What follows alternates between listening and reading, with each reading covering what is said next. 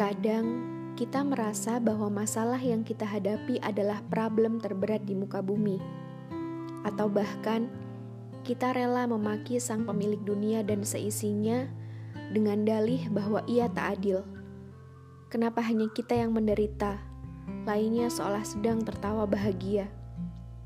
Bisa jadi perasaan itu ada karena kita terlalu menggenggam erat apa-apa yang kita miliki.